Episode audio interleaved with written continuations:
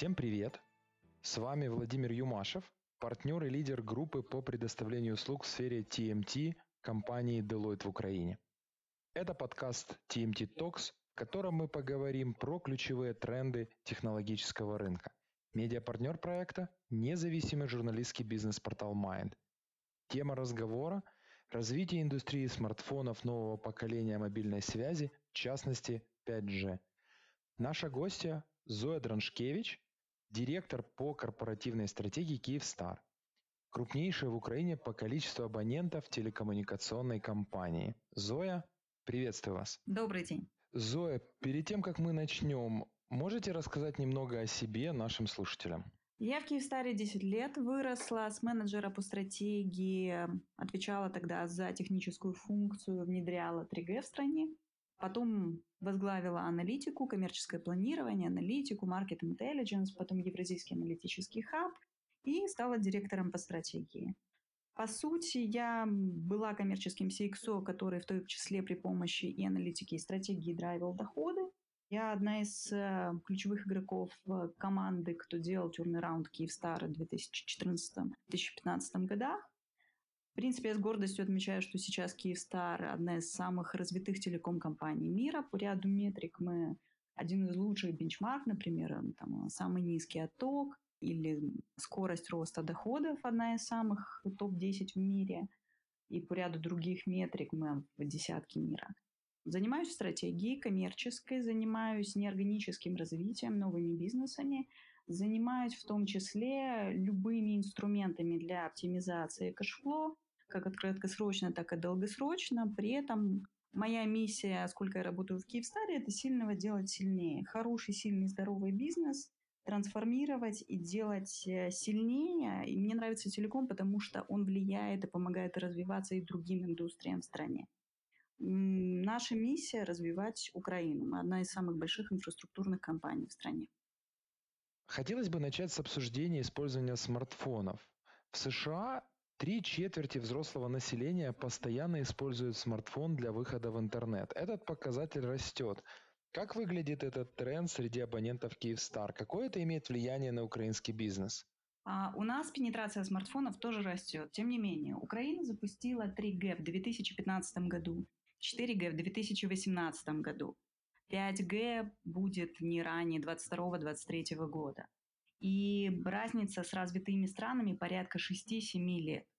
Тем не менее, растем мы быстрее, чем даже развитые страны. В пенетрации мобильного интернета, например, в пользователях мобильного интернета Польша растет на 9% пунктов, а Украина за последний год выросла на 16% пунктов. По сути, мы за два года проходим намного быстрее тот путь, который Белоруссия проходила за 7 лет, и Казахстан проходил за 6 лет. На конец первого квартала 2020 года LTE пользуются уже 14,5 миллионов абонентов Киевстар. В принципе, пользователей мобильного рынка порядка 30-33 миллиона абонентов.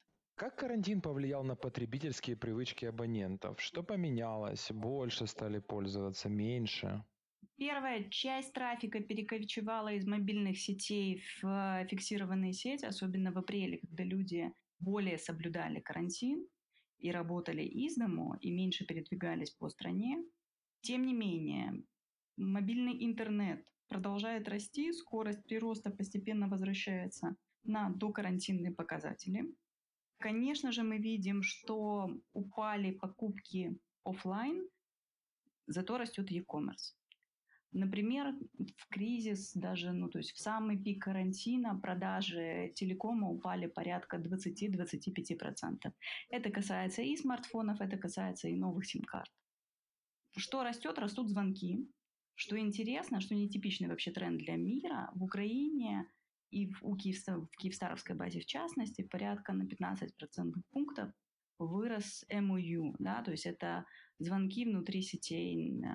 Люди стали больше друг о друге беспокоиться и компенсируя то, что они не могли во время карантина видеться лично, компенсировали перезвонами друг другу.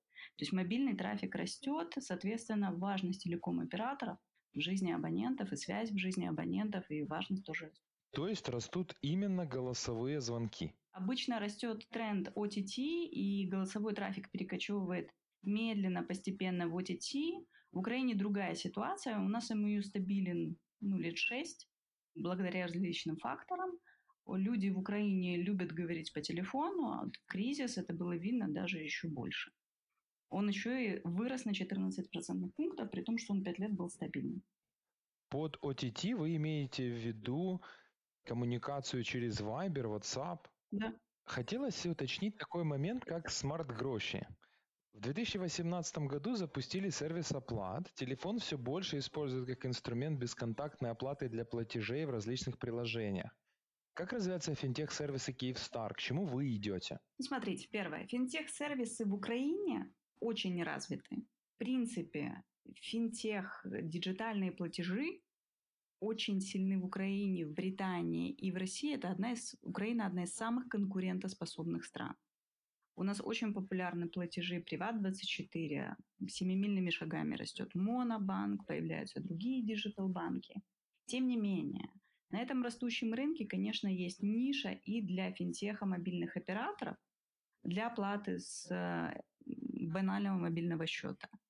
У нас раз в пять растет количество платежей и раза в три выросли, выросло количество пользователей, несмотря на кризис. Закрывают микрокредиты, переводят деньги между счетами, пополняют, конечно, счет, платят за телевидение, платят за гейминг. Соответственно, это довольно перспективное направление. Сервис э, пополнения или платежа через смартфон очень удобный, и он будет только расти. А как отличаются привычки абонентов по пользованию финтех в Украине и в других странах? По сути, мы уже впереди а, и Польши, и Казахстана, и даже, я бы сказала, Грузии по частоте платежей онлайн. Как это ни странно звучит, Украина одна из самых развитых стран в мире по платежам онлайн. За что платят, в принципе, полностью похоже на паттерны других стран. Великобритании, России, Чехии, Германии. Конечно, отличается ВВП. Если смотреть на структуру, за что платят, то сначала там, в структуре ВВП идет, конечно, а, покупка продуктов. Но в онлайн-платежах доминирует больше платы за ТВ и гейминг. Вы говорите о ВВП, валовом внутреннем продукте. А что вы имеете в виду? Как это понять? У нас и в Германии абсолютно разный ВВП. Соответственно, доля расходов на те или иные сегменты абсолютно разная. Например, больше в Германии покупают недвижимость, в Украине меньше. И, конечно же, ну, и за нее не платят онлайн больше. Поэтому вот разница связана больше со структурой ВВП. В остальном, если брать похожие на Украину страны, структура платежей абсолютно такая же, как и в других странах. Просто доля онлайн-платежей намного выше. То есть из того, что у households больше возможностей в других странах, у них есть другие масштабные расходы. Поэтому доля онлайн-платежей у нас выше, хотя по структуре они подобны соседним странам, верно? Абсолютно верно. Теперь осталось, чтобы у большинства населения была возможность пользоваться онлайн-сервисами. Я знаю, что сейчас уровень покрытия населения сетями 3G и 4G в Украине достаточно высок хотя все еще оставляет желать лучшего. Развитие 4G в Украине. Какое влияние имеет текущая ситуация на развитие покрытия? Ну, смотрите, Украина развивается в покрытии намного быстрее, чем развивался мир. На сейчас мы уже, при том, что мы запустили 4G только в 2018 году, мы уже покрываем 80% населения страны. На конец года Киевстар будет покрывать 85% населения страны. В принципе, все операторы должны за три года покрыть 90% населения страны. Это знаменитый проект 900 и покрытие Rural. При этом очень важно, чтобы появилась в стране возможность как выбора технологии, так и возможность покрытия в шеринге, а также шеринг частот, потому что это улучшит бизнес-кейс для операторов и, соответственно, и ускорит разворачивание покрытия. Потому что сейчас это абсолютно социальный проект покрытия РУРу. Когда вы ожидаете эффект от шеринга частот и права самостоятельного выбора технологий? Мы его лоббируем постоянно, пока, к сожалению, значимых сдвижек мы не видим от государства, надеемся на лучшее и продолжаем лоббировать. Хотелось уточнить такой момент. В середине июня в соседней Чехии, где плотность населения не зашкаливает, ОТУ запустил первую сеть 5G в двух городах. Как дела с будущим 5G в Украине? Какие возможности может дать эта технология нашим абонентам? И что вам необходимо для запуска? Смотрите, 5G дает более высокую скорость загрузки, например, видео, более плавное потоковое видео. 5G технология более эффективна для работы с очень большими объемами трафика, а, где совсем другое потребление. Сейчас у нас потребление в 4G сетях порядка 9-10 гигабайт.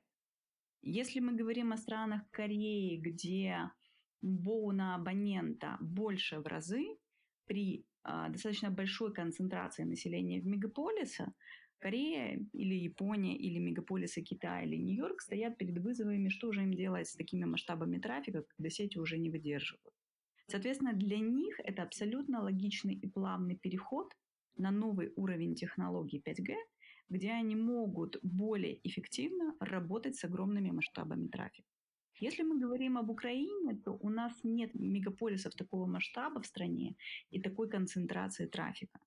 А, соответственно, для Украины история будет релевантна, может быть, в 2022-2023 году точечно в каких-то центрах крупных городов или на производствах с большой концентрацией автоматизации. С точки зрения B2C абонента при этом разница скорости будет, но она неощутима абонентам настолько, как это был шаг от 2G к 3G или к 3G к 4G. Соответственно, пушить, ускорять запуск 5G не имеет за собой экономического смысла в стране. Соответственно, я ожидаю, что конкурс будет на частоты в районе конца, не раньше 20, конца 2021 года, конца 2022 года, и внедрение коммерческое постепенное, точечное в 2023 году. Deloitte в своих прогнозах определял, что минимум тысяча компаний в мире до конца текущего года будет использовать частные сети 5G. Как подобные сети могут использоваться и ожидаете ли вы на них спроса в Украине? Я ожидаю, что на них будет спрос в Украине, но не скоро. Сначала будет набирать обороты тренд по автоматизации производства, базируясь на LTE и LTE Advanced, который уже дает достаточно большие возможности для работы. И с виртуализацией, для автоматизации, для применения Big Data. И это можно делать и нужно уже делать сейчас. У нас спрос на такие услуги растет в два раза, несмотря на кризис. 5G будет иметь смысл только уже с другими масштабами трафика. И развиваться этот тренд в Украине будет с отставанием от мира ну, лет на 7. Что вы имеете в виду под масштабами трафика? Это значит, что будет больше уровень автоматизации, когда будет больше считывающих устройств, которыми между собой нужно уже управлять. И каждое устройство и вся сеть в целом будут генерить совсем другие уровни трафика. Сейчас в Украине порядка 20 предприятий, у которых высокая концентрация автоматизации. И для того, чтобы справиться с их оборотами трафика, в принципе, это без проблем уже сделать и LTE. Потом вместе с ростом трафика будет применяться LTE Advanced. И только спустя много лет станет экономически эффективным применение 5G для таких производств. Сейчас мы далеки еще от этой точки. Основная причина какая? Отсутствие автоматизации, отсутствие средств? Да, это уровень развития в автоматизации по сравнению с э, другими странами мира. То есть если мы говорим про Корею, Японию и США, то там совершенно другой уровень автоматизации применения IoT-устройств.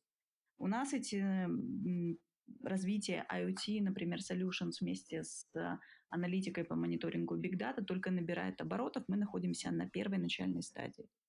Спрос растет, он растет гигантскими шагами, мы двигаемся быстрее, чем мир, тем не менее это все еще первая фаза. Могли бы вы поделиться деталями интересных проектов, которые сейчас осуществляет Киевстар? Возможно, вы где-то тестируете 5G, возможно, сотрудничество с промышленными компаниями. Метро мы запускаем, и до конца года мы планируем покрыть полностью метро в Киеве. Метро в Харькове, как вам известно, уже запущено, и мы продолжаем а, только наращивать покрытие, наращивать скорости и capacity, емкость сети. С точки зрения пользования в метро мы также видим раз в 8 а, растущим бона абонента, и это нас радует, конечно же. Это значит, что возврат инвестиций на этот кейс будет очень интересный. И это говорит о том, что людям это нужно. И мы рады им это дать. С точки зрения других интересных историй, мы фокусируемся на развитии новых продуктов, в частности, Big Data Analytics, а, в частности, клауды и IoT решения, cyber security решения, которые помогают нашим клиентам как больше зарабатывать, так и меньше тратить, что особенно актуально в текущую эпоху ковида и кризиса. Могли бы вы рассказать, в чем возврат инвестиций от построения сети в метро? Смотрите, рост дата трафика плюс удовлетворенность самих клиентов. У них растет, а, ну, они достаточно много времени проводят в метро, вместе с ростом дата трафика у них растет их паттерн потребления. Вместе с ростом паттерном потребления, конечно же, на уровне one-to-one предлагаются релевантные им тарифы, и они переходят на тарифы, на пакеты с большим потреблением трафика. Вот так и возвращаются постепенные инвестиции вместе с развитием потребления. Мобильный интернет драйвит э, доходы, ну и затраты, конечно, тоже мобильных операторов. Можно еще дополнительно к трафику продавать людям дополнительные услуги. Например, у нас растет э, диджитальный сервис Доктор Онлайн. За последний квартал рост порядка там, 400 раз. Особенно, конечно, это связано с спецификой и применением времени, да, то есть во время ковида эта услуга особенно актуальна. Тем не менее, даже со снижением, со смягчением карантина услуга продолжает набирать обороты растет пользование радио Киевстар, музыка без рекламы, и которая очень нравится сервисом. Каждый третий таксист Убера в Киеве мне рекламирует радио Киевстар и говорит спасибо за классный сервис, который дает Киевстар в вопросах музыки. Поэтому диджитальные сервисы набирают оборотов, и они будут расти, и мы продолжим а, разрабатывать новые сервисы и предлагать их нашим клиентам. Big Data, Cloud – это скорее B2B история для бизнеса. А для чего это нужно бизнесу? Может, есть примеры проектов? Ну, смотрите, мы достаточно продвинуты в использовании аналитики для себя, как мы таргетим и работаем с нашей клиентской базой. И эти же возможности, технологии, команды мы переиспользуем для оказания аналогичных сервисов нашим клиентам. Например, базируясь на данных, которые есть у них, плюс обогащая аналитикой телекома, конечно же, на, соблюдая полностью законодательство о персональных данных и анонимизированном виде, мы объединяем эти данные и помогаем клиентам лучше таргетить их абонентскую базу, лучше понимать потребности их абонентской базы и, соответственно, больше зарабатывать. Это один вариант. Другой вариант, например, сложным промышленным а, предприятиям, у которых достаточно большая расходная часть, OPEX и CAPEX, мы помогаем более эффективно на базе данных, более эффективно управлять затратами. Например, это может быть логистика, это может быть управление электроэнергией, расходами на электроэнергию или любые другие затраты. С точки зрения клауда, то, конечно же, использование клауда в 21 веке намного эффективнее, чем покупать сервера и расширять, которые стоят достаточно дорого. И это ну, радикальная экономия по статье IT. И клауды — это будущее. Мы как сами очень быстро проходим трансформацию по виртуализации своей сети, так и эти технологии и подходы рекомендуем нашим а, любимым B2B абонентам. Некоторые говорят, что клауд это небезопасно, его можно взломать. Как вы можете это прокомментировать? Смотрите, с точки зрения B2B а, предприятий, которые работают с конфиденциальной информацией, действительно, DDoS, антидидос защита и вообще cyber security история, они очень важны. И, конечно же, если мы переходим в клауд, то у нас вместе с этим идет и аналитика, и мониторинг полностью 360 градусов. И мы достаточно развиты в вопросах технологии и защиты. Опять-таки, это родилось с того, что телекомы, в принципе, исторически очень сильны в защите персональных данных сами. Они наиболее развитые, если брать разные вертикали. Применение же этих технологий для работы с данными и защиты их, они дают очень хороший эффект э, для использования для B2B клиентов. Поэтому это идет вместе. И это безопасно. Конечно же, cyber security, тем не менее, риски растут, но мы постоянно и наращиваем компетенции в этом вопросе. И это происходит органически даже для защиты только данных своих абонентов, что является ну, гигиеной в телеком-бизнесе. Да, то есть наши клиенты – это главное, что у нас есть наш главный актив. Соответственно, мы очень ответственно относимся к вопросу защиты их данных. С точки зрения B2C сегмента мы не делаем ставку на продажу сервисов B2C, потому что этот рынок очень маленький. Наш конкурент LifeSell а, запустил этот сервис для клиентов, он переиспользовал наработки турецкого Турксела. Тем не менее, ну, пенетрация, она очень маленькая. Это вообще несравнимо с ростом Google Docs, например, в стране. Ну, то есть эта ниша уже занята другими, нам этот бизнес-кейс не очень интересен. Нам интересен больше сегмент B2B вопросов клауда. С какой-то стороны B2C тоже дает рост трафика пускай даже с другими провайдерами, Google, Apple, Amazon и прочими игроками, верно? Да, он даст, просто э, этот трафик и так растет. Если говорить о B2B, давайте представим, что я бизнесмен и хочу автоматизации. Мы с вами знаем, что в Украине уровень автоматизации оставляет желать лучшего. Каким образом вы бы посоветовали мне начинать? На месте бизнесмена я бы посмотрела свой value chain, посмотрела бы, как я могу увеличить э, доходы в первую очередь, и в вторую очередь оптимизировать расходы в этом value chain. И для этого, конечно, я использовала бы данные, в том числе данные телеком-операторов кооперировалась бы с телеком-операторами, для того, чтобы улучшить таргетинг своей абонентской базы и увеличить доходы, улучшить response rate ы по таргетингу промо-кампаниями моих продуктов, если бы у меня превалировали расходы, как, например, это происходит там, тяжелых производственных предприятиях, то, конечно же, я бы сфокусировалась на наиболее масштабных размерах расходов. Если это энергия, это один вопрос. Если это логистика, это другой вопрос. Я бы смотрела на IoT-решения в комплексе с Big Data Solutions, я бы смотрела на структуру IT-расходов, как я могу при помощи данных оптимизировать потоки информации, оптимизировать расходы. Мои коллеги из B2B э, очень, ну, у нас есть коробочные решения для конкретных индустрий. Мои коллеги из B2B могут э, любому бизнесмену по любой вертикали показать на примерах, как это работает. Например, митеринг для энергетики. Это IoT-решение плюс Big Data Analytics которая позволяет радикально изменить структуру расходов по энергетике. Контролировать, где есть неэффективные выбросы, соответственно, оптимизировать value chain. Есть какая-то цифра, которая могла бы впечатлить наших слушателей? Ой, в принципе, у нас э, по расходам, например, из последних проектов за полгода экономия для клиентов порядка 10 до 22 процентов составляли в OPEX. Конечно, это индивидуально под клиента. Зоя, большое спасибо вам за время и ответы. Мне было интересно и полезно. Спасибо, что были с нами. Следите за новыми подкастами TMT Talks от Deloitte на SoundCloud, Apple Podcasts, Google Podcasts, а также на портале Mind читайте текстовую версию интервью. Спасибо вам большое.